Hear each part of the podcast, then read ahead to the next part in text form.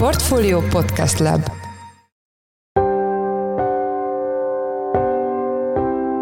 Mindenkit üdvözlünk, sziasztok! Ez a Checklist a Portfolio podcastje december 11-én, hétfőn. Először is egy helyesbítés. Pénteki adásunkban a novemberig felgyülemlett hazai költségvetési deficittel foglalkozó beszélgetésben tévesen szerepelt, hogy az éves nominális pénzforgalmi hiányterv 4166 milliárd forintra emelkedett, és ez alapján 91,7 milliárd forintos mozgástere maradt a kormánynak a decemberi hiány tekintetében. Valójában a módosított idei pénzforgalmi hiányterv 4449 milliárd forint, vagyis decemberben még 375 milliárd forintos hiányt termelhet a központi költségvetés. A hibáért elnézést kérünk.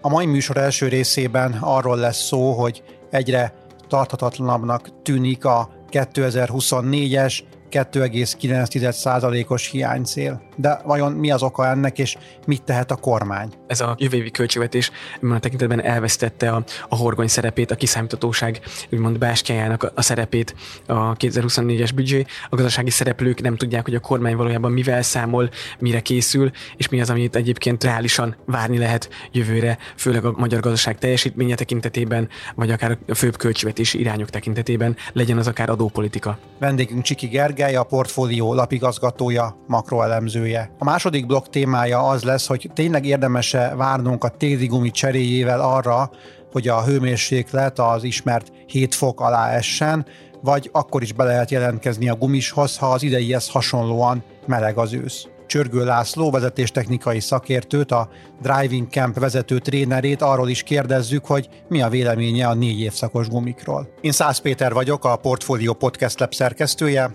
ez pedig a checklist december 11-én. Most egy rövid szünet, és jövünk vissza.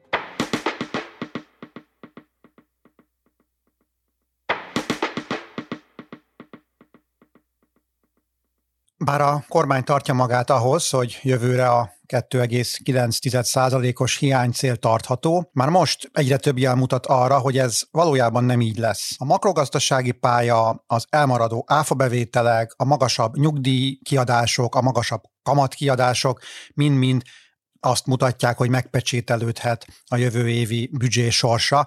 Itt van velünk Csiki Gergely, a portfólió lapigazgatója és makroelemzője. Szia, üdvözöllek a műsorban! Szia, üdvözlöm a hallgatókat! Most van egy kis déjà vu érzésünk a jövő évi büdzsével kapcsolatban. Ez volt a 2023-as költségvetéssel kapcsolatban is, amit korán elfogadtak, aztán több lépcsőben módosítottak. Nem lehet, hogy most ugyane felé haladunk a 24-es büdzsé kapcsán is? De valóban ez így van.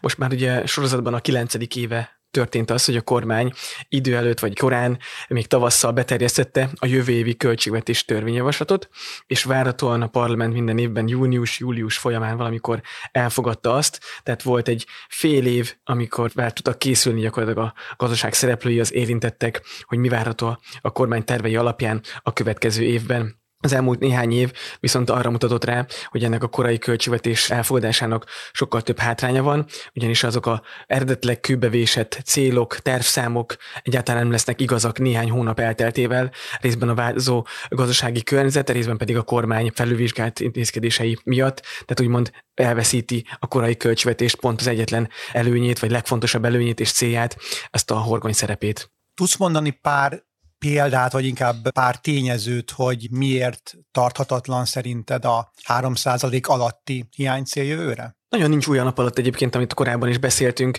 és ami jellemző ugye az idei 2023-as költségvetésre, csak mostanában mindenki inkább az idei költségvetéssel van elfoglalva, kevésbé volt fókuszban a jövő évi büdzsé. Ugye azt látjuk, hogy idén várhatóan recesszióba süllyed, minimális recesszióba süllyed a magyar gazdaság, miközben növekedést várt az idei évre a kormány, és az az alacsonyabb bázis nyilván hatással van a jövő évi GDP szintjére is. Tehát az a fajta nevező, amivel le kell osztani akár a GDP irányos hiánycélt, vagy hiányt, az emiatt magasabb lesz, és ez a hatás ugye az alacsonyabb GDP szintje, ami várható jövőre, 82 ezer milliárd forintról beszélünk egyébként, de korábban 85 ezer milliárd forint feletti összeget várt jövőre GDP tekintetében a kormány.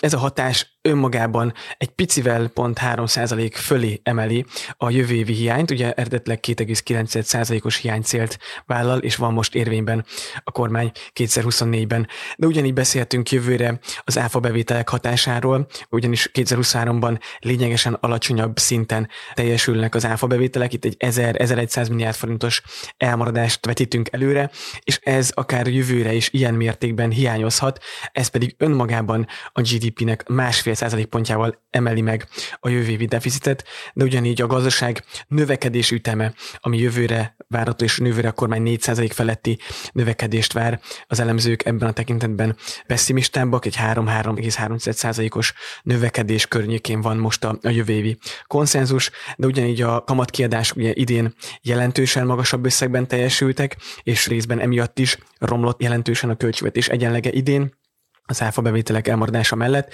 de ugyanígy ez jelentkezni fog 2024-ben is, és ez is néhány tized százalékponttal, vagy akár még nem kizárt, hogy magasabb mértékben is emelheti a költségvetés hiányát jövőre.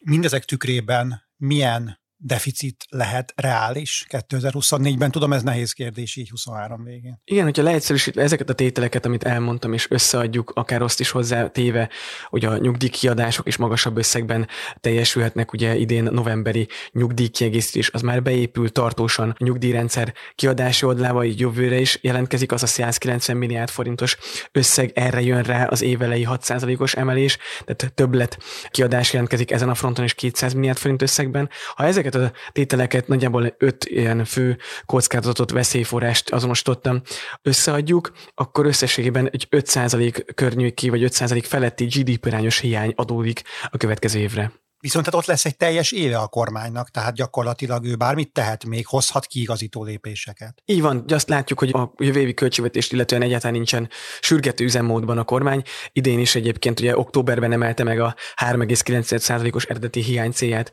a kormány 5,2%-ra, és azt látni, hogy a jövő költségvetéssel kapcsolatban sem nagyon sietős a dolga, és egyébként nincs is miért, ugyanis a jelenlegi kamatszinteken az állam finanszírozása biztosított, egyáltalán nincsen veszélyben, azt látja egyébként, hogy a tartalékok a rendelkezésre állnak, pénzügyi tartalékokat meg tudja képezni, akár az olyan extra vásárlásokra, mint a év végén vagy jövő év elején esedékes Budapest Airportnak a tulajdonszerzés, ami ugye több száz milliárd forintos extra kiadást eredményez. Tehát ebből a szempontból valóban nincs egy sürgető üzemmódban a kormány, abban a szempontból viszont igen, hogy ez a jövő évi költségvetés a tekintetben elvesztette a, a horgony szerepét, a kiszámítatóság úgymond bástyájának a, a szerepét a 2024-es büdzsé. A gazdasági szereplők nem tudják, hogy a kormány valójában mivel számol, mire készül, és mi az, amit egyébként reálisan várni lehet jövőre, főleg a magyar gazdaság teljesítménye tekintetében, vagy akár a főbb költségvetési irányok tekintetében, legyen az akár adópolitika. Ugye annak, hogy 3% alatti hiányjal terveznek, ennek Európai Uniós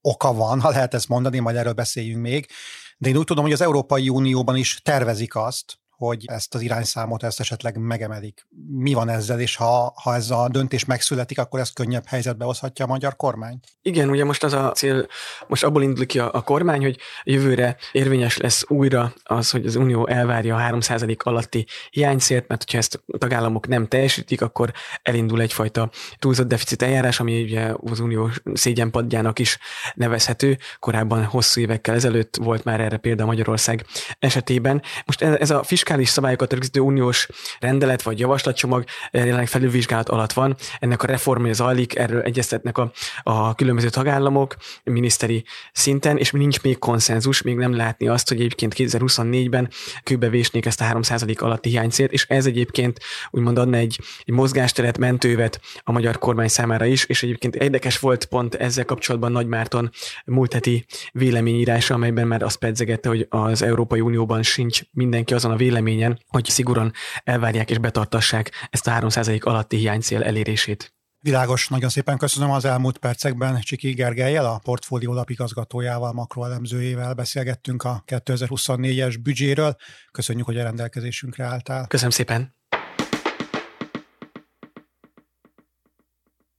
Mielőtt folytatnánk az adást, Zsoldos Ákos, a portfólió makroelemzője elmondja, hogy milyen fontos, piacbefolyásoló adatok érkeznek a héten. Az ünnepek előtti utolsó nagyon mozgalmas hét kezdődött most el. leginkább a nemzetközi hírekre kell majd figyelnünk. Ugye elsősorban az Egyesült Államokból érkeznek fontos konjunktúraadatok, érkeznek az ipari statisztikák és a kiskereskedelmi eladások novemberből, ezek mind piacmozgató hatásúak lehetnek. A legfontosabb adatközlés viszont az Egyesült Államok novemberi inflációjának ismertetése lesz, erre kedden kerül sor. Ezen kívül pedig a nagy jegybankok is most tartanak kamadöntő ülést a héten utoljára, a Fed kezdi a sort, ezt követi csütörtökön a Bank of England, majd az Európai Központi Bank szintén csütörtök délután fog kamat döntő ülést tartani. Európából pedig már a decemberi BMI adatok érkeznek.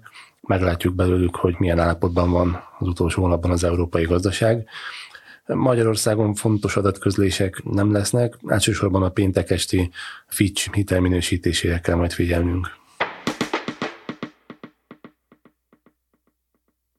Idén már december elején nagy mennyiségű hó esett le Magyarországon, miközben az ősz szokatlanul meleg volt, így sokan várhattak a téli gumi felszerelésével, hogy ez milyen kockázatokat rejt magában, arról kérdezzük Csörgő László vezetéstechnikai szakértőt, a Driving Camp vezető trénerét, de szó lesz a négy évszakos gumikról is. Szerbusz, üdvözöllek a műsorban! Szerbusz és üdvözlöm a kedves hallgatókat is! Mindenek előtt a rendkedőért kérlek mondd el, hogy miben más egy téli gumi, mint egy nyári? Ugye a téli guminak a felülete sokkal tagoltabb, mint a nyári gumié.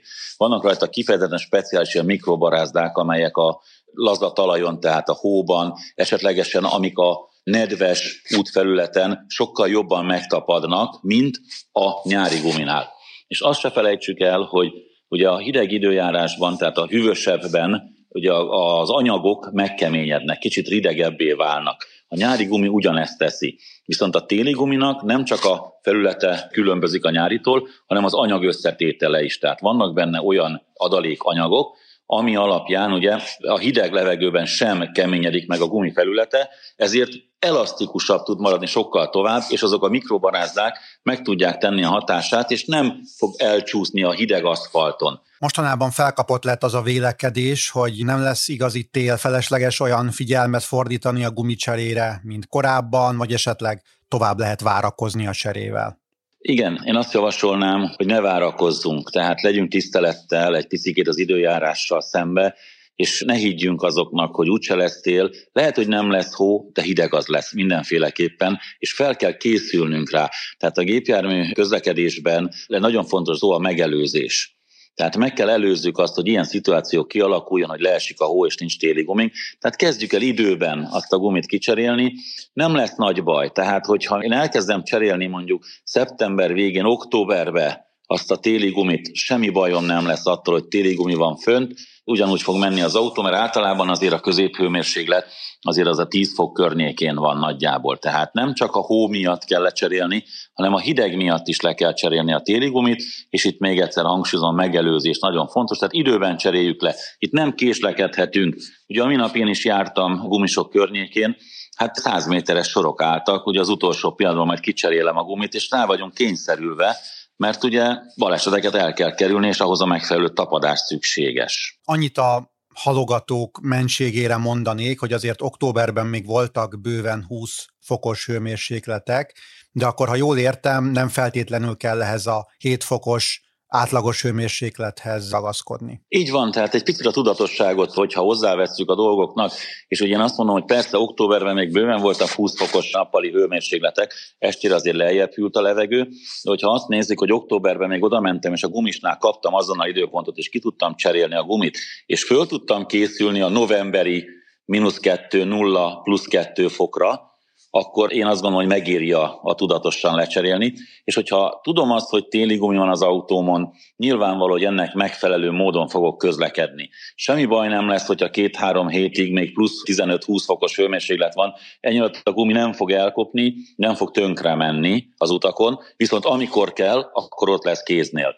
Ugyanez a tavaszinál, a tavaszi gumicserénél ez már nem olyan mérvadó, tehát ott ugye az időpontok nem annyira szigorúak, hiszen ugye, hogyha elmúlik a hideg, akkor még bőven van időm egy-két hetem, egy-két napom arra, hogy kicseréljem a nyári gumira a téli gumit. Tehát ott nem annyira markáns ez a csere időpont. Én azt gondolom, hogy itt az őszi és a téli átállásnál nagyon markáns, hogy időben cseréljük le azt a téli gumit. Azt gondolom, hogy amikor a téli gumikról, vagy a négy évszakos gumikról beszélünk, akkor alapvetően egy hitvita van kibontakozóban. Valaki azt mondja, hogy nincsenek már olyan telek, hogy szükség legyen valódi téli gumira, elég a négy évszakos. Neked mi a tapasztalatod, akár mint vezetéstechnikai tréner? Mostanában, hogy a technológia, technika fejlődésével én azt gondolom, hogy nagyon-nagyon előre törtek a négy évszakos gumik, viszont az egy ilyen kompromisszum gumi, én azt gondolom, tehát valamilyen szinten kompromisszumot teszek, ami a hidegbe is jó, melegbe is jó, az, a, az, az nem biztos, hogy százszázalékosan jó. Tehát én azt szoktam javasolni, hogy meg kell néznünk a közlekedési szokásainkat, meg kell néznünk azt, hogy egy évben hány kilométert autózunk, és akkor ennek tükrében kell elgondolkozni a téli gumi, nyári gumi, illetve az egy kompromisszumos négy évszakos guminál. Tehát aki egy évben kevés kilométert utazik, és ezen a kilométerek ugye nem a szélsőséges útviszonyok között vannak, tehát nem csak télen és nyáron ugye a, a, a 60-70 fokos aszfalton nem feltétlenül az autónak a határait szeretné próbálgatni, azok egy mm, igaziból jobb minőségű négy évszakos gumival én azt gondolom, hogy el tudnak autózni a megfelelő körültekintő módon. Nyilvánvaló, hogy ugye tudatában vannak annak, hogy milyen gumi van rajtuk.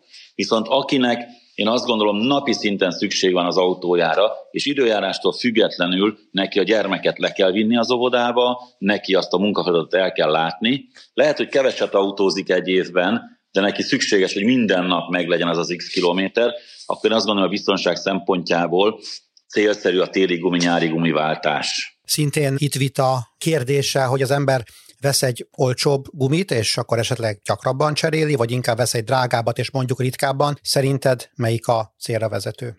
Nyilvánvaló, hogy mindenki a saját pénztárcája keretéig fog nyújtózkodni, de Mindenféleképpen azt mondom, hogy egy korában nem öreg, tehát egy fiatal gumi sokkal hatékonyabban közlekedik, sokkal hatékonyabban tapad az utakon, mint egy öregebb gumi. Az öregebb gumik ugye anyagából egy picikét megrepedeznek, esetlegesen már tényleg vesztenek a tapadó képességükből, és itt én kiemelném azért mindenféleképpen, hogy a, a, a jó minőségű, tehát a, a, a közép, illetve a prémium szegmensbe tartozó gumigyártóknak a termékei, azok valahol szavatolják azt, hogy a kihordási idő az megfelelő, tehát egészen addig, ameddig ők szavatolják, addig fog működni ez a gumi a megfelelő használat közben.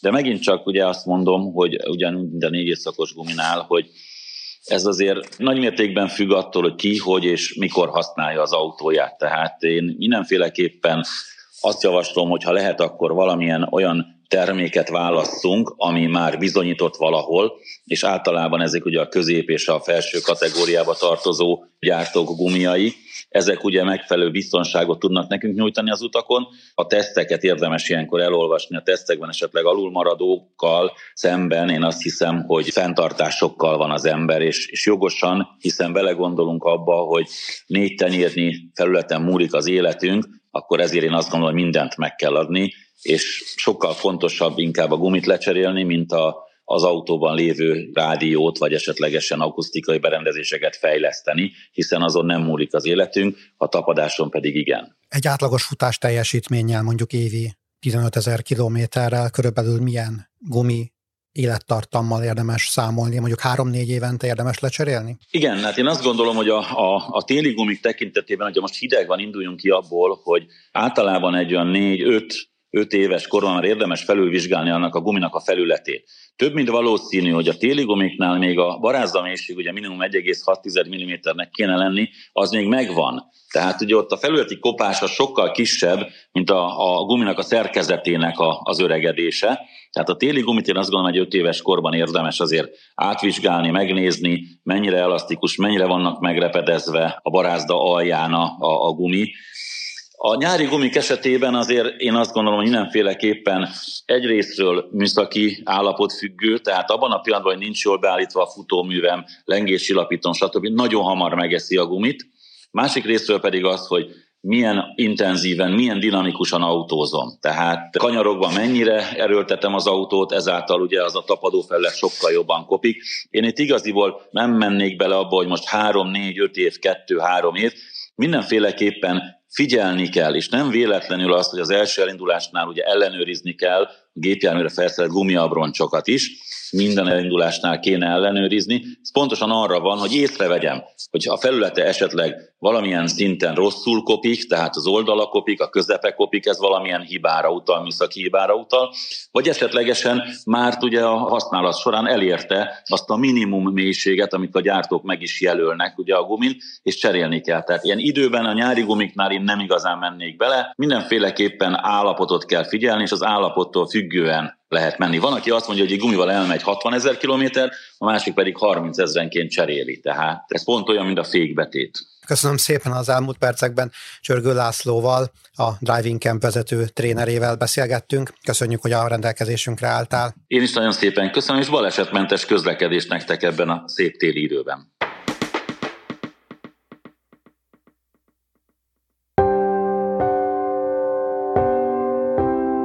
Ez volt már a Checklist, a Portfólió munkanapokon megjelenő podcastje.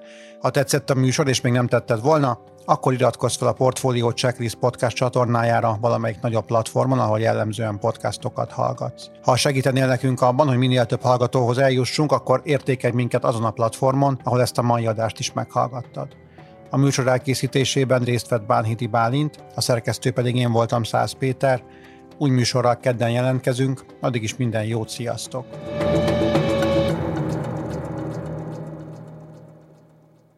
Reklám következik.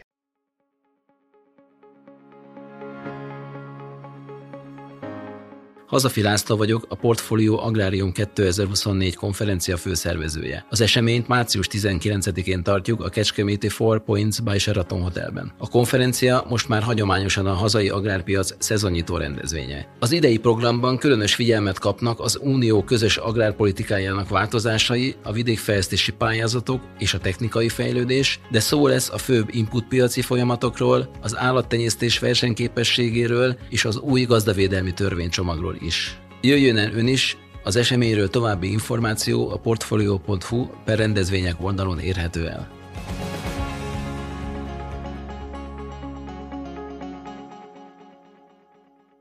Reklámot hallottak.